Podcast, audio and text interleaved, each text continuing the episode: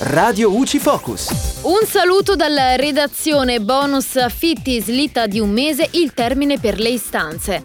L'Agenzia delle Entrate, tramite il provvedimento protocollo numero 227.358 del 4 settembre 2021, ha spostato dal 6 settembre al 6 ottobre il termine di presentazione delle istanze per il contributo a fondo perduto delle locazioni ridotte.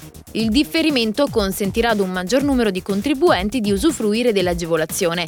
Il bonus affitti, introdotto al decreto Ristori, ha infatti lo scopo di incentivare i locatori a rinegoziare i canoni di locazione per l'anno 2021 per venire incontro ai conduttori che versano in condizioni di difficoltà economica a causa della pandemia.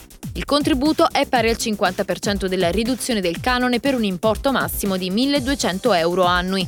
Il bonus va richiesto in modalità telematica dai locatori o dagli intermediari autorizzati ad accedere al cassetto fiscale, tramite l'apposito servizio disponibile sul sito dell'Agenzia. Le somme verranno erogate dopo il 31 dicembre 2021 in base ai nuovi contratti ridotti effettivamente accordati e indicati dai locatori nelle istanze e regolarmente comunicati all'Agenzia.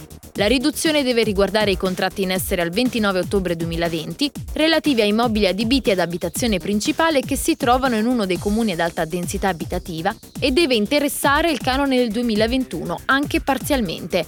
Inoltre, il nuovo contratto deve decorrere dal 25 dicembre 2020 e la comunicazione della rinegoziazione all'agenzia deve essere trasmessa entro il 31 dicembre 2021. E da Giulia Cassone e la redazione è tutto, al prossimo aggiornamento. Radio UCI,